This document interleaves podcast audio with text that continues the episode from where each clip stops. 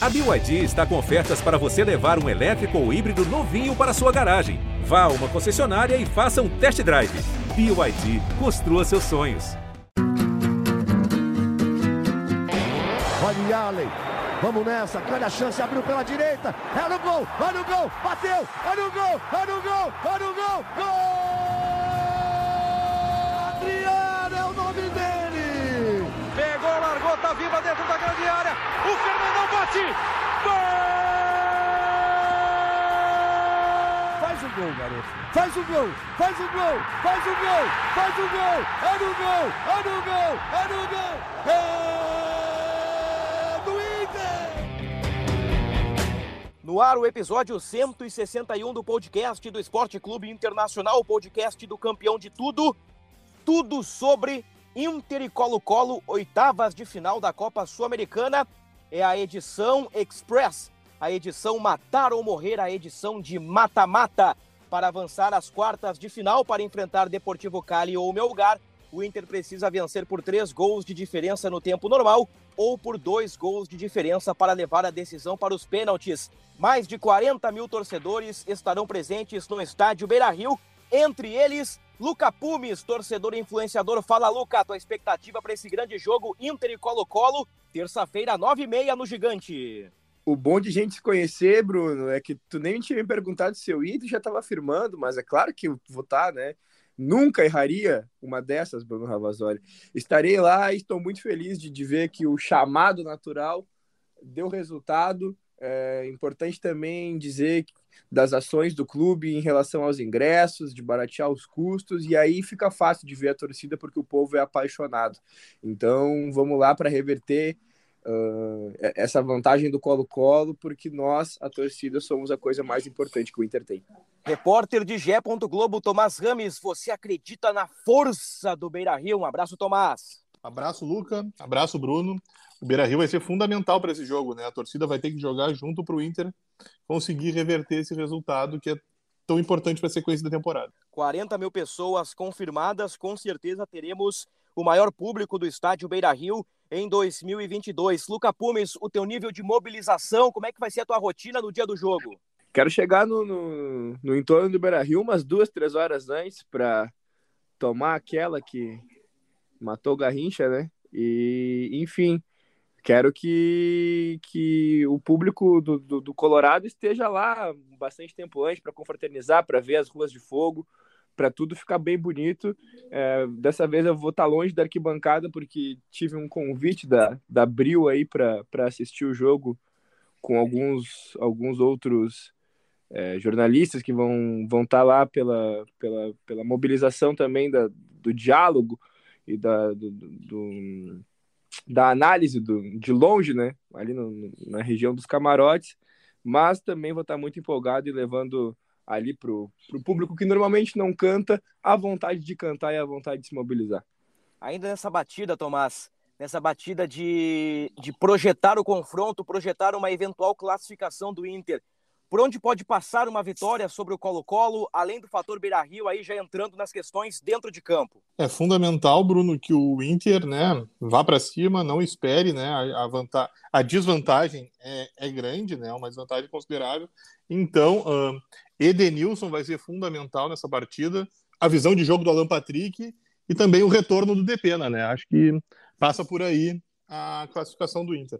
O Inter tem a expectativa pelo retorno do lateral direito Bustos e do meio-campista Carlos de Pena. René provavelmente fora no jogo da ida lá em Santiago, sofreu um desconforto muscular, tendência de Moisés na lateral esquerda. Ô, Lucas, eu acho que o torcedor colorado ficou um pouquinho mais otimista com os retornos de Bustos e de Pena, né? Com certeza, dois jogadores preponderantes que fizeram muita falta nas últimas partidas e que... trocaram o patamar, né? Elevaram o patamar do Inter após sua chegada. Então, com esses dois jogadores, acredito que o Inter possa fazer um jogo melhor. É uma pena que a gente não tenha o retorno do Wanderson, mas a gente já esperava que não fosse ter. E eu acredito que com a força da torcida, a força do fator casa, do, de, de estarmos no nosso campo, no nosso gramado, fator local, mais essas, essa, esses reforços de, vamos dizer, de última hora, uh, o Inter pode reverter essa partida, sim. Falei do René e o Luca lembrou do Wanderson, né? O Wanderson sofreu a lesão muscular na derrota para o Botafogo, quatro semanas fora. Pelos cálculos do clube, aí, pela estimativa de tempo, deve retornar em meados de julho.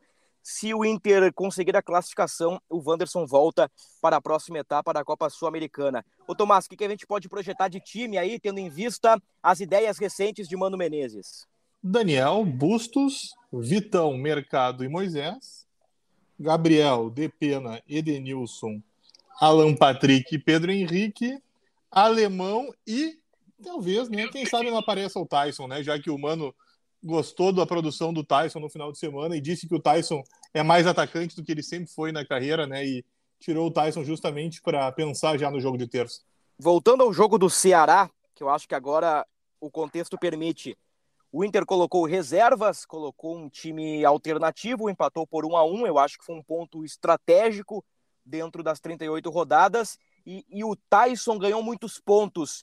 Qual foi tua análise, Luca, do empate do fim de semana pelo Campeonato Brasileiro e também a atuação do Tyson, que o credencia ser titular contra o Colo Colo? Gostei do Tyson, gostei, achei, achei ele bastante decisivo nos toques, é, buscando sempre é, um futebol mais propositivo, né? É, sem aquela parada de ficar tocando muita bola para o lado. Achei que ele, a, a, logo atrás do, do centroavante ali, ou juntinho, pode render bons frutos para o Inter.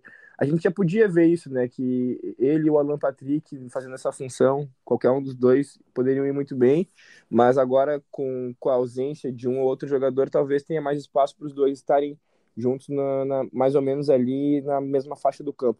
Outra coisa que me, me, me, me recorda aqui é que, pô, antes que, antes que, que se passe isso, pô, acertei o resultado do último jogo, né, o Tomás falou, ah, o Luca gosta de gol, aí ó, na cabeça, um a um.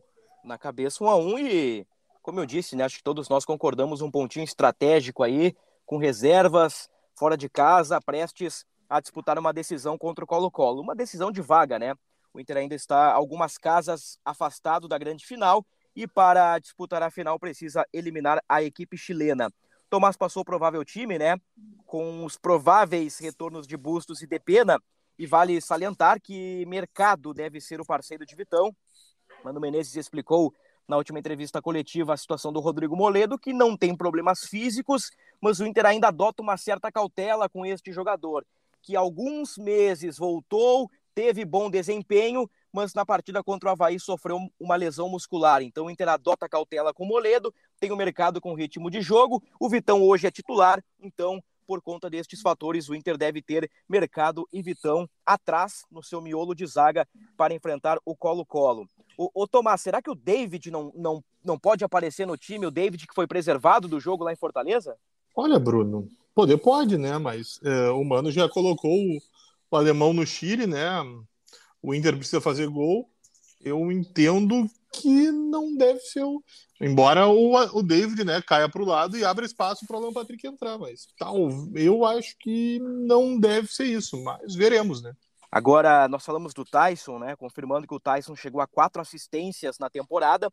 Ele cruzou para o Moisés meter de cabeça contra o Ceará. O Bustos também tem quatro assistências. Então, são os principais assistentes do Inter em dois mil e vinte e dois. Os garçons. Isso aí, isso aí. E, e é importante salientar, falando de torcedor, né? Que nós já falamos da força do Beira-Rio. O torcedor pode chegar três horas antes. Os portões abrem, portanto, às seis e meia. Jogo nove e meia contra o Colo-Colo. Eu vou dar minha opinião para vocês, tá? Eu acho que no onze contra onze, mesmo não conhecendo todas as virtudes do Colo-Colo, todas as virtudes e defeitos, eu penso que o Inter é um time melhor no onze contra onze. O fator Beira-Rio vai fazer a diferença e eu vou dizer para vocês. O Inter vai atropelar o Colo-Colo. No último podcast eu já tinha dado meu palpite e repito aqui, Tomás Rames e Luca Pumes e Nação Vermelha, vai ser quatro a um de virada. Caiu um gol, hein, de sexta-feira, de quinta-feira para hoje, hein? Não, eu disse quatro a um. Não, disse cinco. Ele não disse cinco? Não, eu disse quatro. Contra o Botafogo eu disse seis a um. e, e ziquei a parada, então já, eu já queimei a zica, né, do palpitão. Então quatro a um. quatro a um no Colo-Colo. Vocês gostam de muito gol, né? Impressionante. Cara, cara, gol nos jogos o gol vocês. É o grande momento do esporte, o grande momento do futebol. Como é que eu vou dizer que eu não gosto o de gol? O sexólogo do futebol diria o gol é o orgasmo, Luca Pumes. Ah, tipo é isso, isso, né? É manda, isso aí, cara. Manda teu palpite na bucha aí, Luca. Cara, eu tinha apostado três a um com vitória do Inter nos pênaltis. Hoje eu vou modificar meu palpite para três a zero. O Inter vai passar sem susto. Tomás Rames. Olha, complicado, hein? Eu, eu tinha falado dois a zero semana passada, mas uh, o Inter toma gols, né? Geralmente o Inter toma gol, e se o Inter tomar gol, o bicho vai pegar, né? Aí complica muito a vida do Inter. Acho que vai... Bom, vamos lá. Isso pra dizer o quê? Que o Inter vai ser eliminado, Tomás. Bom, vamos lá. três a um pro Inter. Ficou com o meu palpite. É, é. três a um. É. Então temos três a um, que é o legado do Luca pro Tomás Rames. Temos o três a zero do Luca e temos o meu quatro a um. Portanto, nós estamos acreditando numa vitória significativa do Inter contra os chilenos. Uh, histórico contra chilenos, tá? dez jogos oficiais. Tem um monte de amistoso aí, até contra o Colo Colo, mas não vem ao caso. Jogos oficiais. Cinco vitórias do Inter, três empates, duas vitórias das equipes chilenas. No Beira-Rio, em dois mil e vinte e dois, o Inter somou sessenta e dois por cento dos pontos. Em dezesseis jogos, oito vitórias, seis empates e duas derrotas, vinte e sete gols marcados, quinze gols sofridos. Dois resultados conquistados em casa em dois mil e vinte e dois serviriam para eliminar o Colo-Colo. O três a zero recente contra o Coritiba e o cinco a um contra o nove de outubro. Dois resultados conquistados com Mano Menezes na Casa Mata. E outros três resultados por dois gols de diferença levariam a decisão para os pênaltis. Inter dois, União Frederiquense zero, Inter três, Flamengo um, Inter dois, Independiente Medellín zero. Os demais resultados, as demais vitórias, por um gol de diferença. O Inter empatou bastante no estádio Beira-Rio, né? Entendi. Teve um momento na temporada aí que o clima com o torcedor foi difícil, né, Luca? Foi difícil, a gente estava aí nessa ascensão da relação é, clube-torcedor, torcedor-clube, e aí vem esse, esse banho de água fria aí do Colo-Colo para cima de nós nesse, nesse primeiro jogo, que infelizmente no final do jogo teve mais um banho de água fria, foi mais um, um gol anulado é, do Inter, não, dessa vez não por impedimento, mas é, por, por, pelo momento ali do Edenílson, que o juiz considerou mão, né, considerou braço na bola, e agora a gente vai para esse... para o que seria o, o, o último ato, pelo menos desse capítulo. Eu acho que se o Inter é, vence ou perde para o Colo-Colo, né? E aí eu não vou... Perde, eu digo perder classificação. É, consegue ou não consegue a classificação, esse é um final de capítulo. É, seria um, um, um novo capítulo a partir daí. Seja na remobilização do torcedor, para uma nova confiança, para um novo sentimento dentro do estádio, para um novo momento com o clube, para acreditar nessa Copa Sul-Americana, para ter um gostinho de vencer um mata-mata, ou seria um fim de capítulo é, de colocamos mais uma competição fora, estamos só com o Brasileirão e vamos ver o que temos. Querendo ou não, chegamos nessa parte do livro que o capítulo se encerra e começa um novo. Eu espero que seja bonito. Eu acho interessante lembrar que nesta temporada, Luca pode me corrigir se eu estiver errado ou adicionar uh, momentos emblemáticos. Eu lembro de três, três momentos em que time e torcida estiveram próximos e dentro de campo a equipe não conseguiu uma vitória no Beira-Rio. Grenal da semifinal do Gauchão, que o Inter leva três a zero. Pré-jogo, a química era muito boa e a química durou vinte minutos, porque o Grêmio fez dois a zero muito cedo, né? Aí a... liquidou com o Beira-Rio. O jogo contra o Corinthians, que o Inter vinha embalado aí numa sequência boa, empatou dois a dois, e o jogo contra o Avaí, o primeiro do Mano no Beira-Rio. O Mano ganha do Fluminense fora, ganha da, do Medellín fora, e vem pro Beira-Rio, aí é um anticlímax com aquele zero a zero. Então, eu acho que é o grande momento pro Inter, Tomás Rames, vencer, virar um resultado difícil e, e engrenar rumo ao título da Copa Sul-Americana. Amanhã, na terça, melhor dizendo, né, hoje ou amanhã, né, dependendo do momento em que o torcedor colorado estiver ouvindo esse podcast, é a hora da verdade. Ou o Inter vai rumo ao título, ou o Inter acumula mais um fracasso. É a hora da pomada, como diriam os antigos, Tomás. Eu amo esse cara, eu amo esse cara. Ah, sem dúvida, Bruno. E até para atingir o objetivo, né, fundamental a torcida esquecer qualquer bronca que tenha com algum jogador, né, jogar junto e ajudar o time a construir esse placar que, que é complicado para o Inter chegar, né? Ô, amanhã, amanhã, antes do jogo, Luca, tu vai estar tá lá. Tu vai estar no camarote, meio Nutella, não vai estar no povão, mas tu vai estar lá gritando que eu te conheço. Amanhã, na hora do telão, Luca, é aplauso para Edenílson, é aplauso para Moisés, é aplauso para Tyson. Guardem os apupos, se necessário for, para depois do jogo. Esse é o meu pedido aí pro torcedor colorado, indo na linha do nosso papai urso Tomás Rames. Ah, com, com certeza. Amanhã, se o Fabrício estivesse em campo, eu aplaudiria ele. Eu queria só dar um, dar um, uma agregada, tu disse que era para agregar. Agregue. Teve outro momento que... O, o momento era bom, né? O momento era bom. É, o clima era bom no estádio, então não conseguiu, que foi esse Inter e Botafogo, né? É verdade. É, é importante, porque o Inter vinha na sequência e não perde, não perde, não perde, não perde, não perde. É verdade, empatou algumas, algumas tantas, várias, mas contra o Botafogo a gente esperava uma vitória e o Inter começa incendiando o Botafogo, o Botafogo com a menos, e aí na sequência acontece o que a gente já sabe. Então esse é o outro momento.